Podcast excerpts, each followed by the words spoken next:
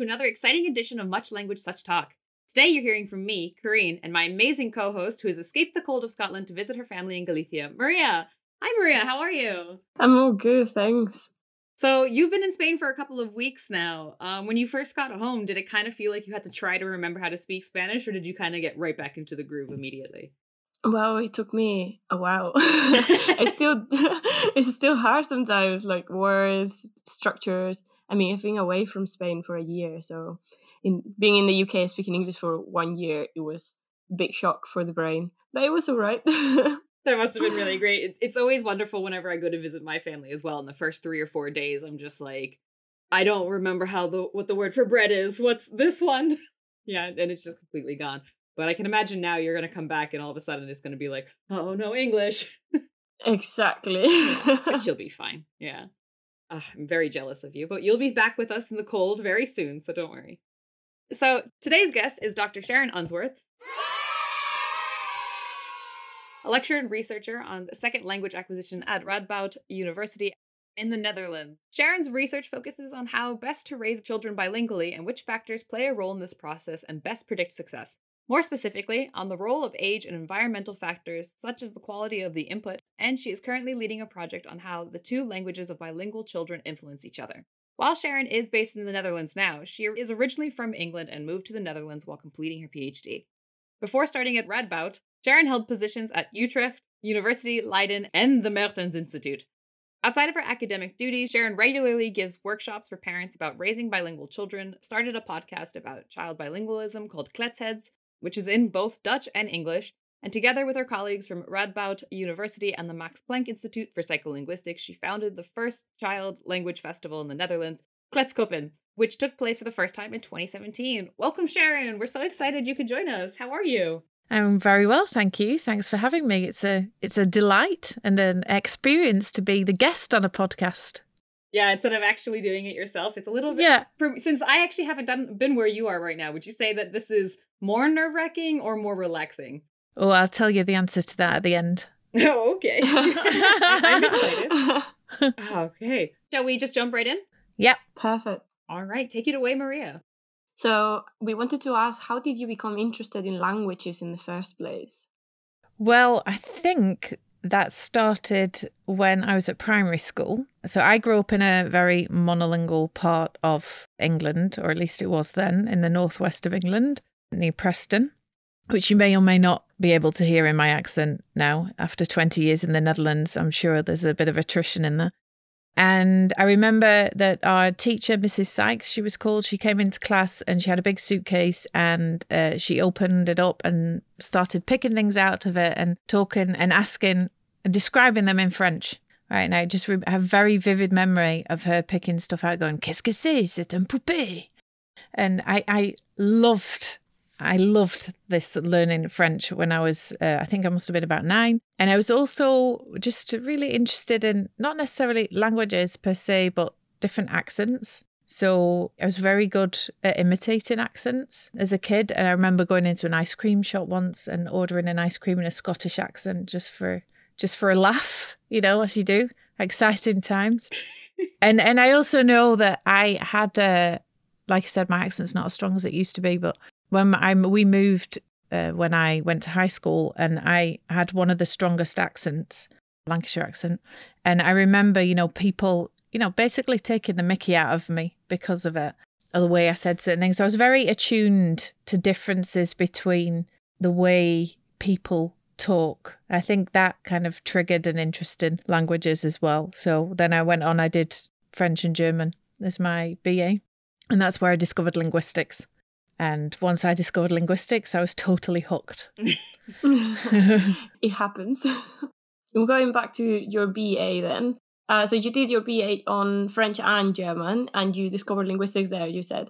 So now you're doing mostly research on children. How did you move from that BA to bilingual development in children, and why did you choose that area of linguistics?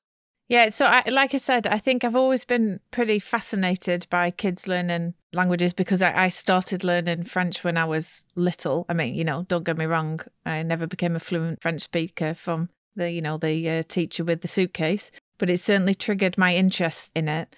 And Yeah, so with bilingual kids, I think I first really got interested in it academically during my MA. So I did my MA in Durham, so just down the road from Newcastle. And it was, in fact, one of your recent guests, Ludovica Sertrici, who was teaching that course. She was just finishing up her PhD in Edinburgh at the time. And I was doing my MA, and she gave a course on first language acquisition, and she covered bilingual acquisition. And I think that also got me very interested in it. And I actually did my thesis for my MA on bilingual language development. So I've basically been doing it from the get-go, really. And what's your experience raising bilingual children, and were you interested in this before your studies or just after your MA, during your master's or? Yeah, so, like I said, it really started at school. And then from my MA onwards, I've been interested in children growing up with two languages. So my PhD was comparing children learning a second language with adults learning a second language. And, ever since then, I've been working with various types of acquisition, multilingual, bilingual acquisition involving kids. So I was doing that for quite a while before I actually had kids myself. So I have two children, an 11-year-old girl and an 8-year-old boy, who are being raised bilingually, of course, because we live, as you said at the start, we live in the Netherlands. My husband's Dutch, but he has chosen to speak English to our kids, which many people think was a choice inflicted upon him by his bilingual researcher, crazy wife. But actually, it was his own choice. He thought long and hard about it, about whether it was what he wanted to do and whether he thought he could do it, right? Whether he thought he had the language skills to be able to raise his children, talk to his children in the ways he would want to in their language. And, he can. He's an excellent speaker of English. And we chose to do that because we live in the Netherlands. The kids have been going to nursery since they were 3 months old. That's when they started. So they've had contact with Dutch. So we knew they were going to get Dutch, and they're at Dutch school. So that we knew Dutch was going to be okay. So we really wanted to make sure that English got a good boost, good start. And like I said, they're 11 and 8 now, and they still speak English to us most of the time. Their default language with each other is English. When there are other kids around, they'll switch to Dutch. And depending on the topic, they'll switch to Dutch as well. But for me, as a researcher who knew a lot about the topic and who also, I was giving workshops to parents before I had kids myself, it's been really fascinating to actually watch it happen before your eyes. And, to watch them actually, wow, they really do what we say that they do, right? But also they do stuff where you think, well, that's not supposed to happen. You're not supposed to do stuff like that. You're not supposed to switch languages in that way or whatever. So it's been a bit of a reality check as a researcher as well. There is sometimes a gap between what we find in our studies with groups of children, a small sample, and what happens in the day-to-day life of people raising their children bilingually. And I think bridging that gap is something that I find really exciting to do.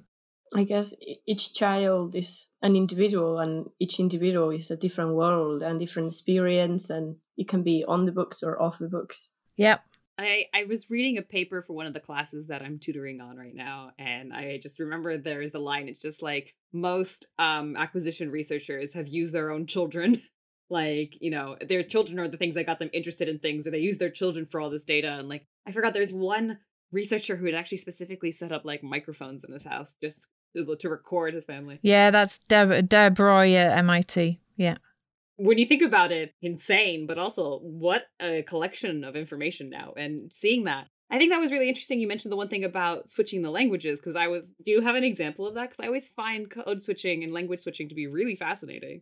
Yeah, well, to be honest, it's not always the switching. It's the way one language influences the other, that they say stuff in English that just sounds like, I know that their monolingual cousins don't say stuff that way. And it can be really subtle. Like my son said something, there come a lot of ghosts in our house or something like that, right? Which is, it's not ungrammatical. Yeah. But it's a bit weird. It basically means a lot of ghosts come in our house. But if you know Dutch, that's the way you say it in Dutch, right? So you use that structure. Or one of my favourite examples is actually, I think it was my son again who said, you're wobbling all the time the table, which again, it's strictly speaking, it is grammatical, and it's, you know, you understand what he means, right? He was annoyed with his sister who was wobbling the table when they were playing a game. But a monolingual kid wouldn't say it like that. A monolingual kid would say you were wobbling the table the whole time, right? Yeah. Yeah. So just really subtle things, and other things are just really, you know, they just literally use Dutch words in English. And even they do the other way around as well. You know, I remember when my son had just started primary school, he went through this phase where when he wanted to give a reason for something, you know, so he'd say cause, blah, blah, blah, you know, because, blah, blah, blah, blah, blah. He would just do that in Dutch too. He'd just start the word with cause in English and carry on in Dutch. I mean, okay. You know, he doesn't do it anymore. Is there a difference between their English, like your daughter and your son's English level or English competent? You mean in the... So I do think, you know, this is, you know, I've not measured it. I mean, you mentioned researchers having their kids being involved in their research. They have both taken part in various studies over the years, never with me testing them. But apart from that, you know, I occasionally write down examples where I think that would be good for a lecture to illustrate something, but I don't follow them in any great detail. But I do, my impression is, to get back to your question, Maria, my impression is that the youngest, so that's the boy, shows more influence of one language on the other than the eldest. But, you know, it does vary at times. Things change, right? That's one of the crucial things that I always say to parents. Bilingualism is very dynamic. Yeah. No, I was asking because I've been doing some field work with the Spanish mothers that live in the UK whose kids are also raised bilingual, and they all say, or most of them at least, have mentioned that the eldest kid always speaks better than the youngest. That's how it is in my family. My older sibling speaks both languages. They've acquired more of the language, and I think it's just because they had the more one-on-one experience speaking those two languages for 2 more years than I did. Yeah, I mean, there is research on this, right? And we've actually done some work on the role of older siblings too, on younger bilingual children's language development. If you think about it logically, it makes sense, right? That you have an older sibling, goes to school, they start bringing more of the school language into the home, and then this can influence the younger sibling. So positively, in the sense that they'll be further along their acquisition path, as it were. They'll have learnt more than children who don't have an older sibling. There's a study in Canada showing that this older siblings can really be very helpful for kids who are learning a second language only when they get to school, right? So start learning the second language at you know, age 5 or 6 or whatever. But, you know, that's also a risk in the sense that work by Erica Hoff and colleagues has shown that when the older kid comes home from school with the school language, if the mother also speaks that language, then they're more likely to switch to that language too, right? So basically it's not very good for the other language, for the heritage language, if you want to call it that. I've heard that anecdotally from a lot of friends of mine who are raising kids. Yeah, but I think it depends, though, because we found in a study with Greek Dutch bilinguals where it wasn't strictly speaking a replication of the study I just mentioned by Erica Hoff, but it used the same method and it was the same age group. And we didn't find that there was negative impact of older siblings on the younger kids' Greek. That's nice to hear. Yeah, and I think one of the issues is it depends also on the extent to which the parents are able to speak that other language, right? And, you know, Greek-Dutch bilingualism isn't a combination that you come across very often. A lot of the parents who speak Greek, some of them can speak Dutch, but a lot don't, or not enough to consider speaking it to their kids. And yeah, so I think there's a lot more to find out there. But yeah, generally the impression the older kids tend to be better, that's backed up by research. We've mentioned quite a lot of different things that happen during the acquisition of languages for kids. To you, what's the most fascinating things about children learning languages? Well, I think, you know, in the first instance, it's just the fact that they can do it, right? They're really small and like they know all this stuff already. And even if they can't express it or show it directly to you, I mean, researchers have come up with ingenious ways of finding out what, you know, even newborn infants know.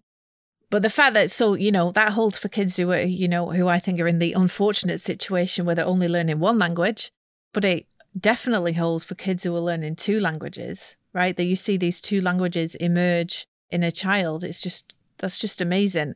And at the same time, you know, it's, as I'm sure you've mentioned on the podcast before, and anybody knows who works on bilingualism knows, being bilingual is not the same as being two monolinguals in one. And I think you do develop this, I don't know whether I want to call it knowledge, but you're different. You know, if you're bilingual, you're different from a monolingual. And one of the ways that in which you're different is that your two languages can influence each other. And that I find, you know, I just gave you a couple of examples of really subtle examples of the way in which languages can influence each other.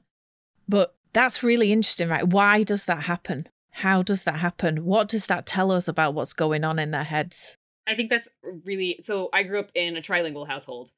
So, of course, everything was all over the place. And none of the languages I speak are related to each other. Like, I grew up in the States. My mom's from Finland. My dad's from Israel. Those are all very different languages. And so it's always like, for us, at least, when we code switch, like, and we borrow words into English, it's always something about a cultural dominance, for the reasons why we would use that.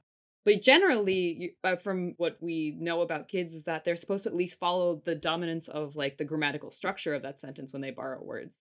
Have you seen it that that's not necessarily the case? Or yeah, so I haven't really done any work on switching, right, on code switching or code mixing. So what we've done is really look at finding that has been out there in the research literature for a long time, namely that bilingual children do follow the developmental paths of monolingual children, right? They go through the same stages.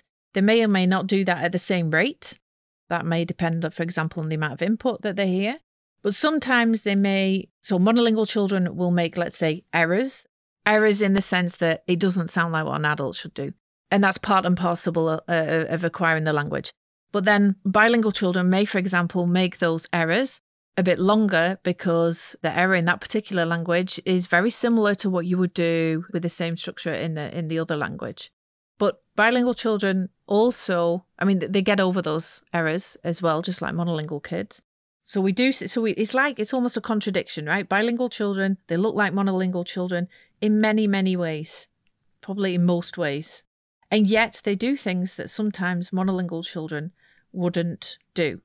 So, for example, if you take the combination of an adjective and a noun, right? So green apple in Dutch, just as in English, you can only say green apple. You can't say apple green, right? Whereas in languages such as Spanish, French, you also have the other order. And we see, for example, that bilingual children who are learning English alongside French may use the English order, so green apple, when they shouldn't do, right? And we also see errors the other way around, as odd as it might seem.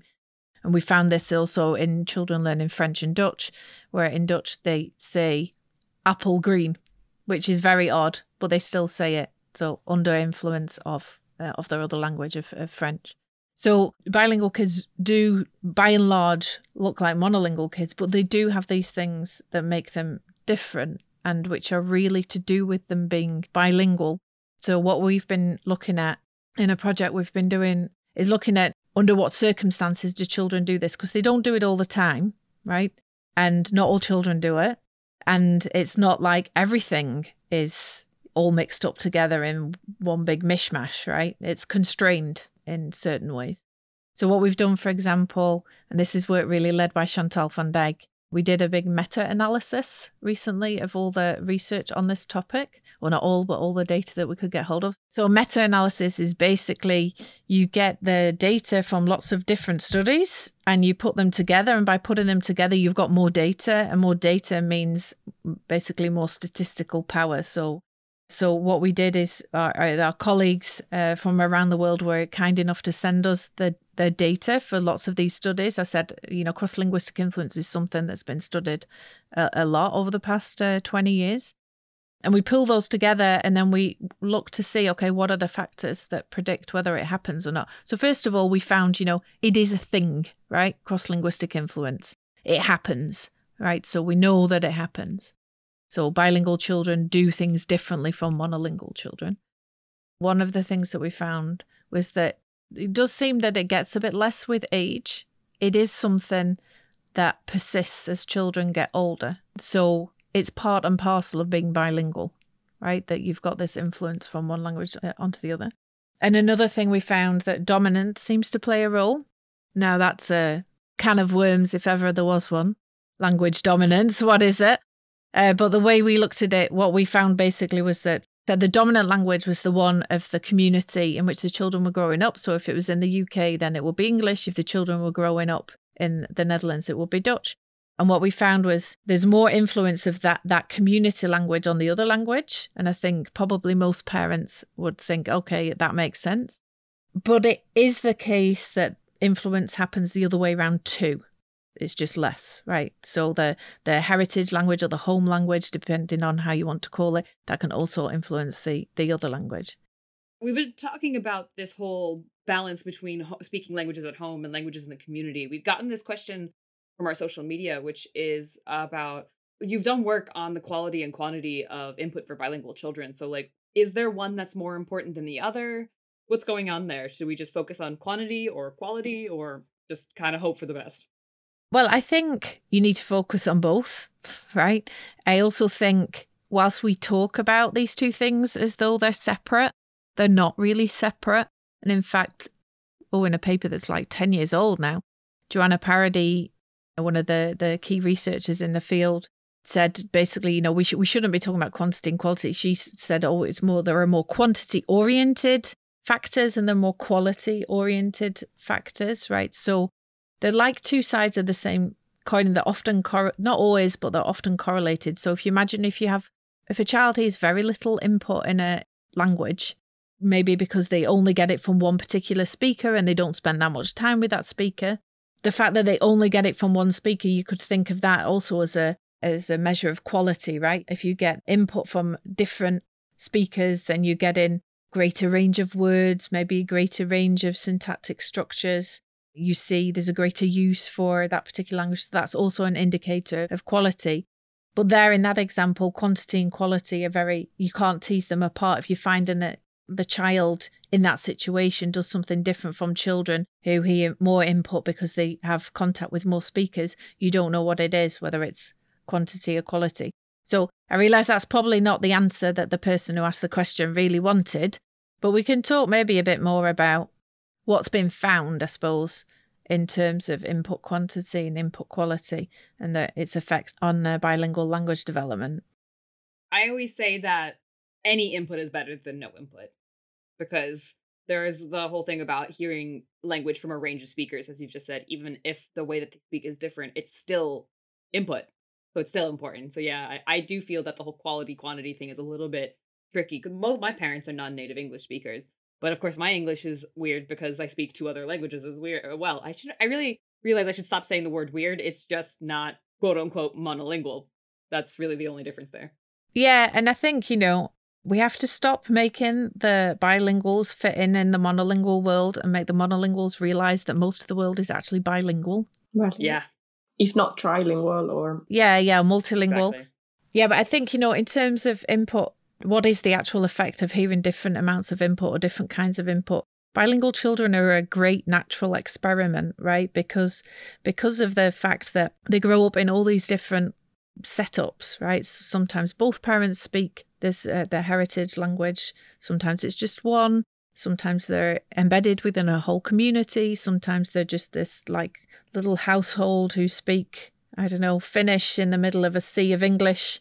So that means there is a lot of variation. So it does mean that we can answer quite interesting questions about what the role is of input quantity on language acquisition. It depends on your theoretical persuasion, right? What you think that actually is. And I think it's clear that input quantity does matter, right? Kids who hear more generally learn the language more quickly. Whether they end up in a different place, I don't really know, or just the kids who hear less end up, catch up in the end, they just take longer, right? So actually a lot of the studies looking at it, the role of input quantity, they're really looking at the speed of acquisition because they're looking at kids when they're still acquiring stuff. I think input quantity matters probably up to a certain degree, right? If you think, if all the input that a monolingual kid got, or a kid, typically what we do is we say, the bilingual children here, 70% English and 30% French, or 80% Dutch and 20% Arabic. right? So we kind of divide it up like that. So that means monolingual kids are 100% of whatever it is, whatever the language is. So if all of that input mattered, was crucial, that would mean basically you could never have bilingual children who were successful in acquiring. That's a really good point. I had never really thought of it that way before. Yeah, like there is obviously a certain percentage of input that is important, and that's what the baseline you basically need. But I don't think we found what that magic number is yet. Well, I was going to say, and I'm sure people are thinking, okay, come on then, tell us, what is it? How much is that? Well, I think we don't really know. There are various studies out there. There's a lot of really nice work by Elin Thordardottir looking at English-French bilinguals in Canada, showing that I think they're, I haven't read the paper for a while, but it was something like, I think they were about 4 or 5 year olds. And I think the kids who had over time, over their lives, had heard, I think between 40 and 60% exposure in that language had caught up with their monolingual peers. Something like that. In any case, again, that just reiterates this idea that it can't all be about the amount of input you get, because if it were, then we wouldn't have any bilingual kids, I think. And I think also, it seems to be the case that the variation that kids have in the amount of input that they hear, right, seems to be more important for the home language, for the heritage language, than the community language.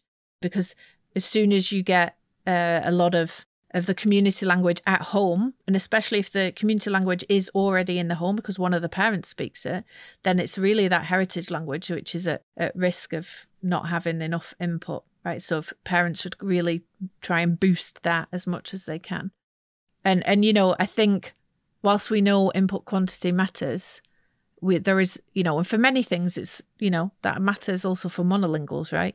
You only know certain words because you've come across them, right? So for vocabulary, the input matters. Well, yeah, okay. And for certain aspects of for language, you know, like inflection on verbs, that you know, for in the third person singular in Dutch, you add a t, and in English, you add a s. You know, that's also something you have to learn. But the fact that you know that there is something like the verb has to agree with the subject, that's maybe something, that's something that you know from the get-go. But there's a whole lot more research that needs to be done there, I think, where we need to delve into more detail about what exactly we're looking at in terms of which specific aspects of language are being acquired and are influenced by input and which aren't, and what does that tell us about how language is acquired? I think the hardest thing that this research has is the fact that I feel like people need to remember that we are testing kids and we're not putting them in boxes and then just watching them for a couple of years at a time. So like we're doing what's called cross-sectional studies where, you know, you have a kid at a specific point in their life and we test them at that point. And we have to make a generalization of what this group of kids that are roughly the same age, when they're quite young, month to month, their language changes. And so that we can generalize at this age point, this makes a difference. But yeah, we don't get the chance to put, you know, microphones in everyone's houses and see exactly how their child develops over years. Yeah. And, you know, so in the early days of the field of bilingual language development, there were lots and lots of studies which were essentially multiple case studies. So following individual children over longer periods of time and then collecting data from them every 2 weeks. And we know a lot of what we know about bilingual acquisition comes from those kinds of studies. So they can be really important. But of course, they do make it harder to generalize because you only have a certain number of children. And, you know, let's face it, you may be very specific children because the parents have agreed that you can go around every 2 weeks to collect data from them, right? So they're probably well-educated, positively oriented towards research. Doesn't mean to say that the data from their children isn't valuable, but it does mean that it's not generalizable, like I said. But, you know, also, it sounds a bit daft, but one of the reasons why we don't have a lot of the data that we should have, you know, ideally we'd follow kids, right, over time. Most projects, research projects, most funding for research projects are for projects that are, you know, maximally 5 years. And then if you take it off, you know, a year at the start, a year at the end to get set up and to finish up, and then, you know, you've got to do everything and you've got very little time left in the middle to actually be able to follow children. So in a certain sense, we can't do some of the research that we might want to do because it's just made impossible by the constraints that we're under from research funding bodies. So if anybody's listening from the research funding institutions, we need money for bigger and longer projects. Yeah.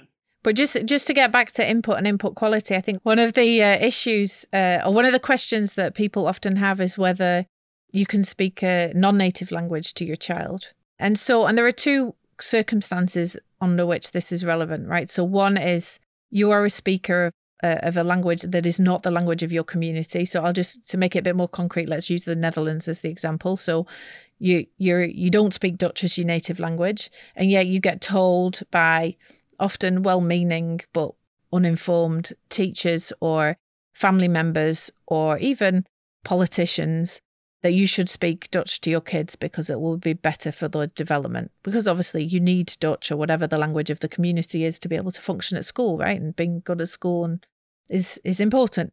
So that's one circumstance. And the other is one where, you know, I mentioned earlier on in our house, you know, my husband is a non-native speaker. He speaks his non-native language to our kids, and he chose to do that because he wanted to boost the support for our home language, English. And he could do that because he knew that there was no risk in him not speaking Dutch because the kids are going to learn Dutch anyway.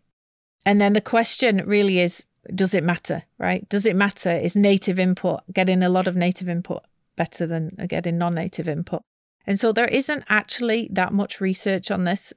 There's work by Erica Hoff and colleagues where they found that the amount of native inputs or input from native speakers that children got, and these were, I think, Spanish, English, bilingual toddlers, that was a positive predictor of their scores.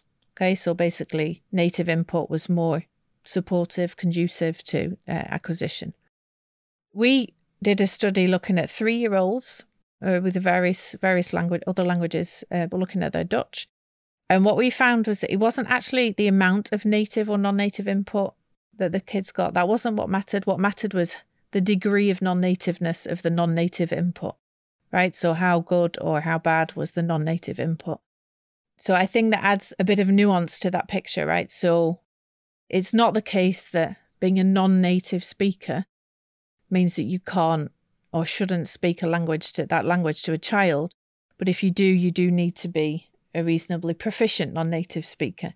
And whether you choose to do that will depend, as I kind of hinted at the start there, on what other sources are available for your child in that language, right? So if we take the example of somebody who speaks Dutch as their second language and they're being told, oh, you should speak Dutch rather than your other language, well, in that case, they're going to get Dutch anyway. So even if you're really good, I could speak Dutch to my kids. I would never speak Dutch to my kids because I would feel a bit weird doing it. But I could do because my Dutch is really good. But I wouldn't because if I speak Dutch, it means I'm not speaking English. So they're not going to get their English. I think this is maybe a good example, actually, of how quality and quantity meet, right? You're balancing those two things out with each other.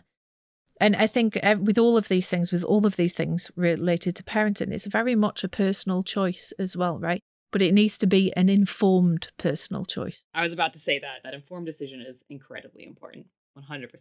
Even in bilingual communities, there's like this lack of information and knowledge, general knowledge about bilingualism. I come from a bilingual community where one of the languages is, I don't know, the minority language, which is not well considered in society. And throughout the dictatorship, it was taught, and parents were told, like, well, if you're speaking Galician to your kid, it's going to be uneducated, it's not going to get anywhere in life, you should speak Spanish only.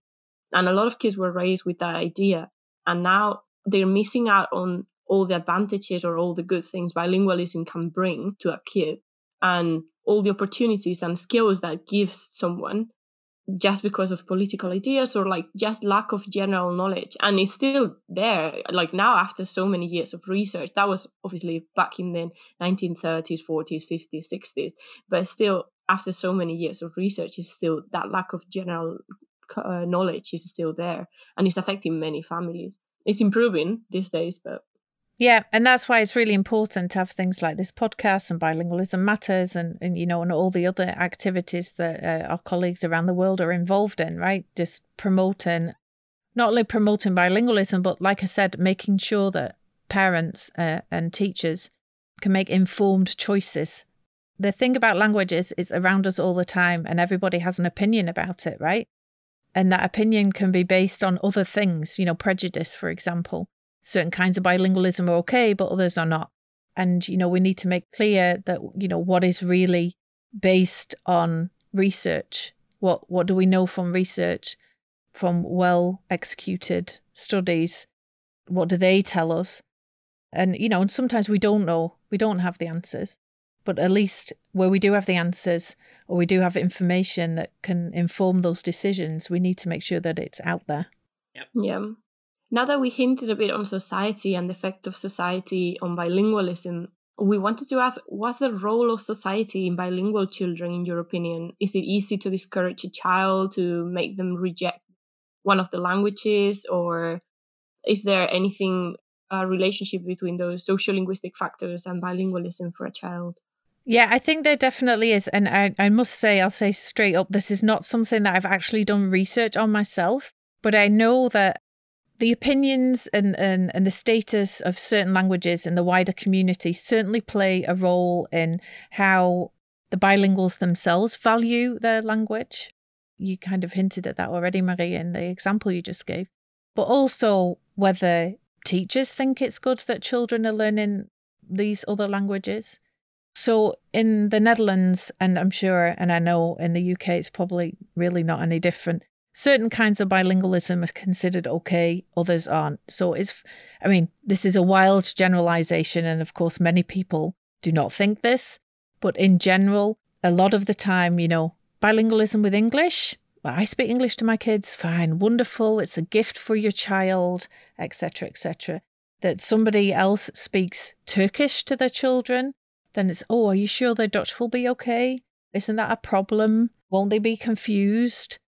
And, you know, I'm exaggerating a bit here, but this still happens. And so, you know, I spoke a while back to a young woman, early 20s, Arabic was her other language, who told me that when she was at primary school, the teacher was explaining some peculiarity of Dutch spelling. So D's and T's get mixed up. So if anybody's listening who speaks Dutch, they'll know what I mean. This is one of the things that people get mixed up in Dutch.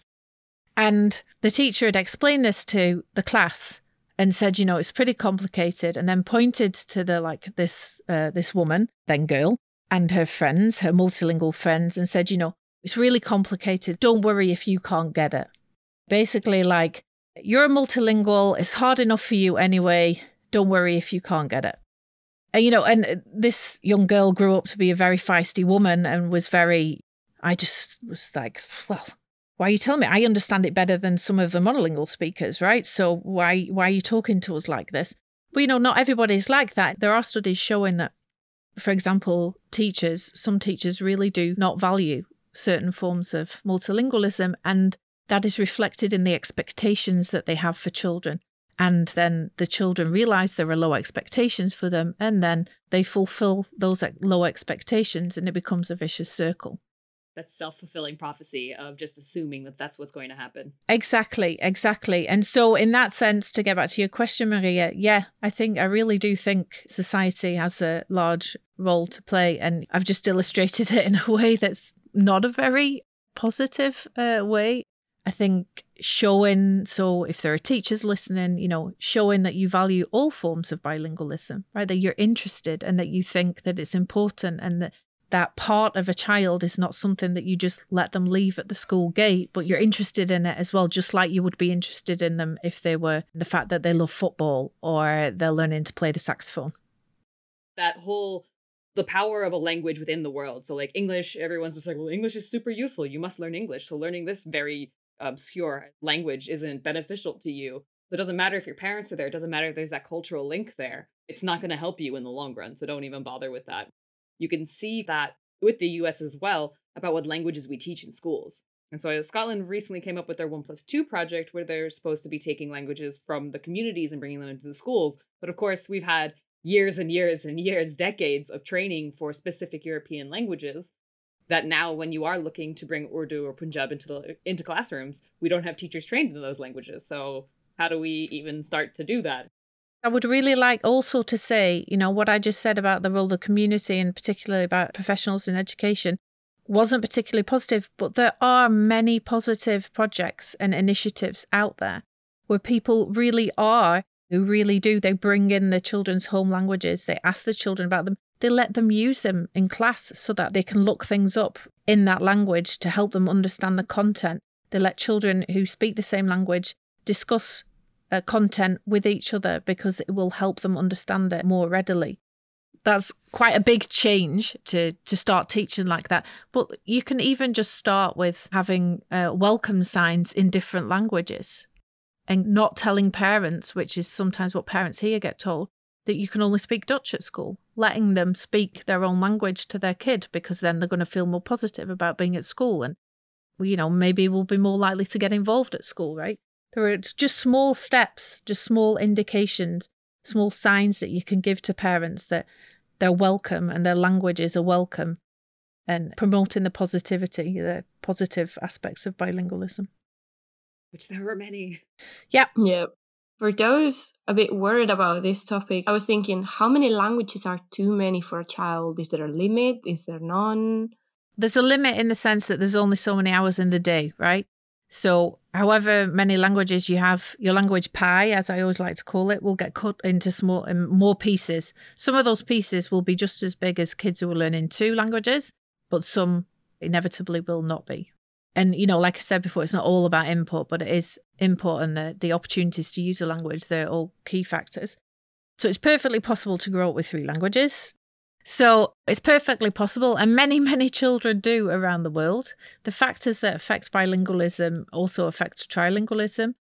And, you know, just like bilingualism, your proficiency, a child's proficiency in each of those languages, the willingness to speak each of those languages may change over time.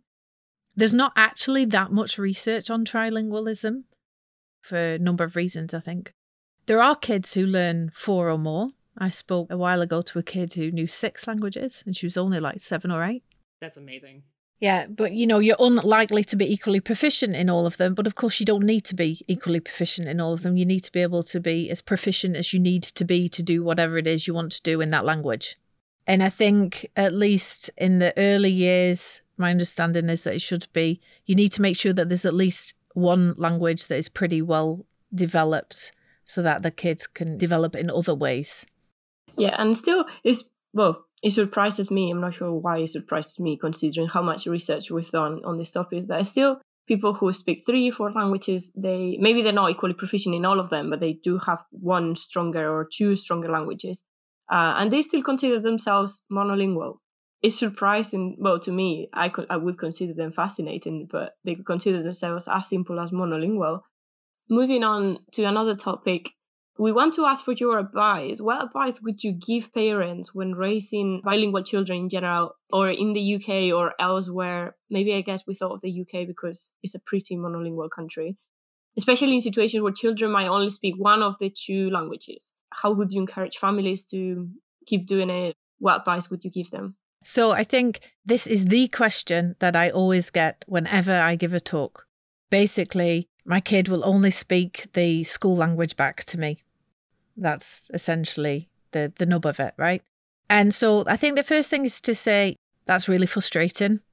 And it's fine to feel frustrated about it because it is really frustrating. My eldest daughter, who's always spoke English to me, is starting speaking more and more Dutch. Yeah, it's hard. It's hard to know how to deal with it. So I think the key is to stay positive. I notice if I try and encourage my daughter and say, oh, why are you saying it in Dutch? You can say it in English. Why don't you say it in English? If I do that too much, she gets annoyed with me. And then she's annoyed with me and being annoyed about talking English. And then there's this negative association. And that can never be good, I think. It's a fine line sometimes between encouragement and nagging. But that's not only with what language you speak, I think, as a parent. That's with many things. I think what's key really is to find those opportunities for input for the home language, the heritage language. So look, for example, if you need a babysitter, try and find a babysitter who speaks that language. I mean, I realise in some places it will be easier than others. If you've got really young children and you could meet up, there are parent-child, parent-toddler groups focused around different languages in various places. There are community language schools as well. So if you want your child to, you know, if they can read and write in a language, particularly read, then that also opens up a whole world to them as well. And try and get resources from family and friends in your country of origin that you can use, right? So if you've got family or friends who've got kids or kids the same age, ask them, you know, what are their kids doing? What do they like reading? What do they do? And see if they can share whatever videos it is or books or tips, whatever. We, for example, you know, I know I'm in a very privileged position because English is our home language. Get this weekly newspaper for kids, The Week Junior. We get that sent over, and the kids already get one in Dutch. It doesn't have to be a newspaper, but like if you're in the situation where you can afford to do that, and appreciate not everybody is, but if you are, or you know, something that somebody used and they send it to you, right? A subscription to some kind of magazine or some kids thing, you know, is really going to, it's exciting. It comes through the post. I mean, how much comes through the post these days? Hardly anything. So something like that, something that's fun. And I think you also really need to look for genuine opportunities for them to use the language. So kids will speak to you back in the school language because they know you understand it, because they think, well, they maybe don't even think, they've been using it all day at school and it's easier, right? It's going to cost more effort. And I think it's good to appreciate that. So some parents will then carry on speaking their home language, their heritage language, their non-school language. And eventually, and I see that too in my kids, eventually, you know, after school, it's all Dutch. And then eventually the English will come back. So I think it's also a case of not giving up. And I think if you're having a bilingual conversation with your child, so you're speaking home language, your kid's speaking back to you in the school language, and you're understanding each other and you're having a conversation, your kid's bilingual. In that sense, don't give up hope. I mean, a great example is our neighbours. We're blessed with a bilingual English-Dutch family across the road. Perfect. But they have kids who are comparable ages, at least one of them, to ours. And they're very good friends, our kids. Their mum is American, their dad is Dutch, and she always speaks English to them. She understands Dutch. Kids have always spoken Dutch back to her. They went to the States this year for 3 weeks, came back, and they're both speaking English. And, you know, they are 8 and 5. So I always say, you know, like I'm amazed by how she has stuck to being able to keep speaking English when the kids are speaking back Dutch to her. But she came out and then the kids are even speaking English to me. They were speaking English amongst themselves for a while. I think it's gone back to Dutch now, but still now English, you know, and that wouldn't have happened if she had given up speaking English to them. Right? It wouldn't have happened because they wouldn't have had that basis. So they did know English. It's just they didn't really have any genuine opportunities for using it. It's so heartwarming to hear that experience was, you know, she persevered and, you know, they've gotten to this point that they're using it now. That must be just so nice for her to see that. I'm just thinking now of my own mother and I'm like, oh no, I put her through this for so long. Going back to the field work I've been doing, a lot of mothers mentioned that the visits to the home country used to help a lot with their bilingual development. And because of COVID and not being able to travel with young kids or being able but being hard and not doing it and so on, a lot of their kids have stuck to English. And even though the mothers stuck to Spanish in this case, they're struggling with their kids developing their Spanish, or they're seeing a difference between now that they haven't been going back and forth between Spain and the UK as much and beforehand when they used to do that, and that makes a big change. And as you were saying with your neighbour, that makes a big difference going back to home country and for the language development. Yeah, it definitely does. And, you know, parents report that as well, you know, going to the school holidays, it's the last day of the school holidays, their visit to the back to whatever country it is, and then all of a sudden the kids start speaking that language and they're just like, oh my god, I didn't realize they could do it. Yeah, so I think that's, you know, a perfect illustration how it's important, frustrating as it can be, not to give up. Yeah, as you had mentioned, try and find opportunities. And I think these days something that's really easy for parents is to have their kids watch TV shows or use tablets and play games and things like that. Is it beneficial for kids to engage with their heritage languages or a second language through television and movies? Or should we try to not do that if possible? I mean, it's hard, but. Well, I think it's a resource to the extent that you want your kids to be doing that anyway, which is a discussion that could be had again on a Raising Your Child podcast, not necessarily anything to do with bilingualism. But that's, to the extent that you're happy with your child doing that, then I think you can use apps and YouTube and whatever to provide more input in the language, in the heritage language. That's what we did with, I remember very clearly that my eldest child, I think was 2-3 years old, when all of a sudden she realised, I mean, she didn't go on the tablet that much, but she did go on it and watching YouTube videos or doing educational apps and stuff. When she realised that, she's like, oh, Mom, the iPad talks Dutch. She was like, what? Huh? I didn't know the iPad spoke Dutch. So in the early years, I think it's a great way of boosting their exposure for sure. Kids aren't going to learn a second language entirely through TV or apps, right? They'll learn lots of words for sure, and they might even learn some of the grammar, but you need interaction. That's a good point. So we've talked about encouraging families to keep up their languages. You've mentioned how you've done a lot of workshops and talks. And I mentioned this during the introduction as well. You have a podcast called Kletsheads. Mm. So this is about child bilingualism. A lot of your research, I think also during a talk before this, you mentioned you actually have kids come on. You ask them questions about their being raised bilingual, which I could imagine is adorable. What was your idea about the podcast and how did you get it going? So the podcast is it's a spin-off of a child language festival that we organise in the Netherlands, which you mentioned, I think, in the intro as well, Kletskoppen, which means chatterboxes. So it's a science festival all about language for kids. And so, well, the name for a start is bilingual as well, right? So it's Klets means chat in Dutch and Koppen is heads. So that's where I got to Kletsheads. And I must admit, it wasn't me who came up with the name. It was my husband. It was brainstorming with him that we came up with this, but I think he was the one who came up with it. So all credit to him for that.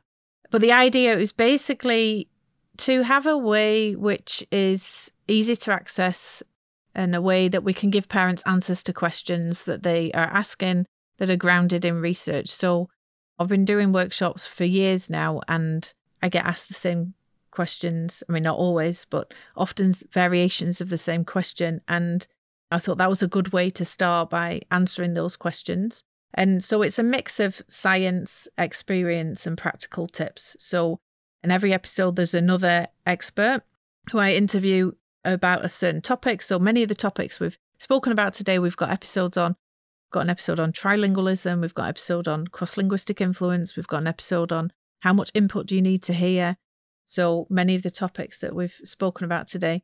And I myself like listening to podcasts. Podcasts are great. You can listen to them when you're out running, when you're on your bike, which we are a lot here in the Netherlands, when you're commuting, when you're folding up the washing, right? So you don't need to be watching something. So they're a great way to learn about something.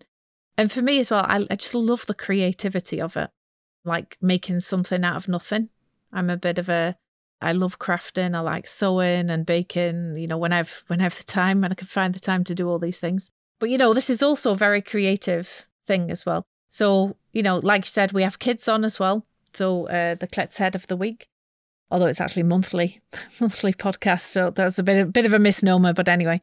And it's great. So one of the things I ask the kids is, so what's it like being bilingual? And the most frequent answer that we get back is normal. What kind of an odd question is that? And I think even though several kids have said this, I always leave that in because I just think it's great. To them, it's the most normal thing in the world. And, and the example I gave about the kid who was told, she didn't need to bother learning a certain aspect of Dutch spelling. She was on Kletsheads as well. That's in the Dutch version though. So it started in Dutch in 2019. And we've done 2 seasons in Dutch, so there's 24 episodes out in Dutch. And then I started an English version last year. And we're now in between seasons. So season 2 and 3, respectively, will be coming out in the new year. So I'm busy making plans for those. It's funny what you said, that they said feeling normal. As a child being raised bilingual and in a bilingual community, I never even thought that was not normal. Yeah. The actual thing was when I moved to Madrid and then to the UK, I thought, that's odd. Why do you only have one language? Like, I've got two languages and express different ideas, or even vocabulary. Even if I only speak Spanish and I put Galician words into it, that's for me express better the meaning. And now I do it with English. Even when I'm speaking Spanish, even if I'm in Spain, I put English words that for me express certain feelings. How are you monolingual and you don't have that tool in your life? That was odd. It's always really interesting where it's just like you have that one word and it's just like, it's in this one language, it's not in the other. And when the people around you speak the same languages, it's so convenient because you can just throw that in there. You don't even have to think about it. And it's just like, great, awesome. Because I forget words in every language all the time. But when someone else speaks another language that I do, I'm like, yes, I have an extra resource. This is great. Thank you. Yeah. And, you know, we've mentioned a lot of the positive sides of bilingualism, but this is one of the downsides, right? Is that sometimes it takes you a bit longer to find the word that you're looking for. Yeah. But, you know, small price to pay, if you ask me. Definitely. Yeah, I would definitely take this any day.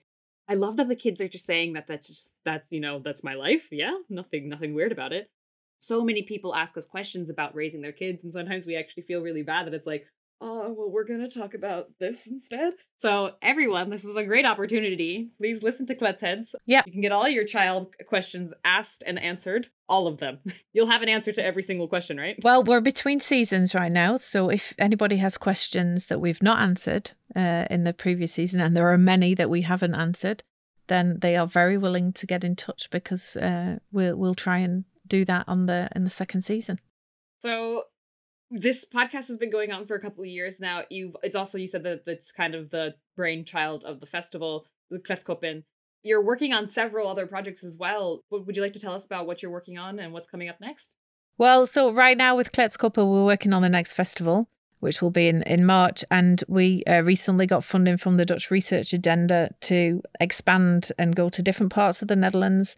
And so we're now doing that, and we're not only just with a festival, but for example, going into classes, into schools and giving classes about language and language science. So one of the things this isn't only about multilingualism by any means, but we really want to show to children that you can do science and be a scientist with language, that you don't have to be using test tubes, setting things on fire, or, you know, doing all the wonderful things that you can do with children, if you do that kind of science. So that's a project that we're working on. I wish I was back in primary school now. Like, this sounds like so much fun. Yeah, it's really fun, and it's really nice to collaborate. You know, with teachers, to collaborate with the library. We work a lot with the library. The festival is in our local library, so that's one thing. We also have, like, animations about bilingualism. They're out in English already, and they're coming out very soon in Turkish, Arabic and Polish. That's a great range. Wow.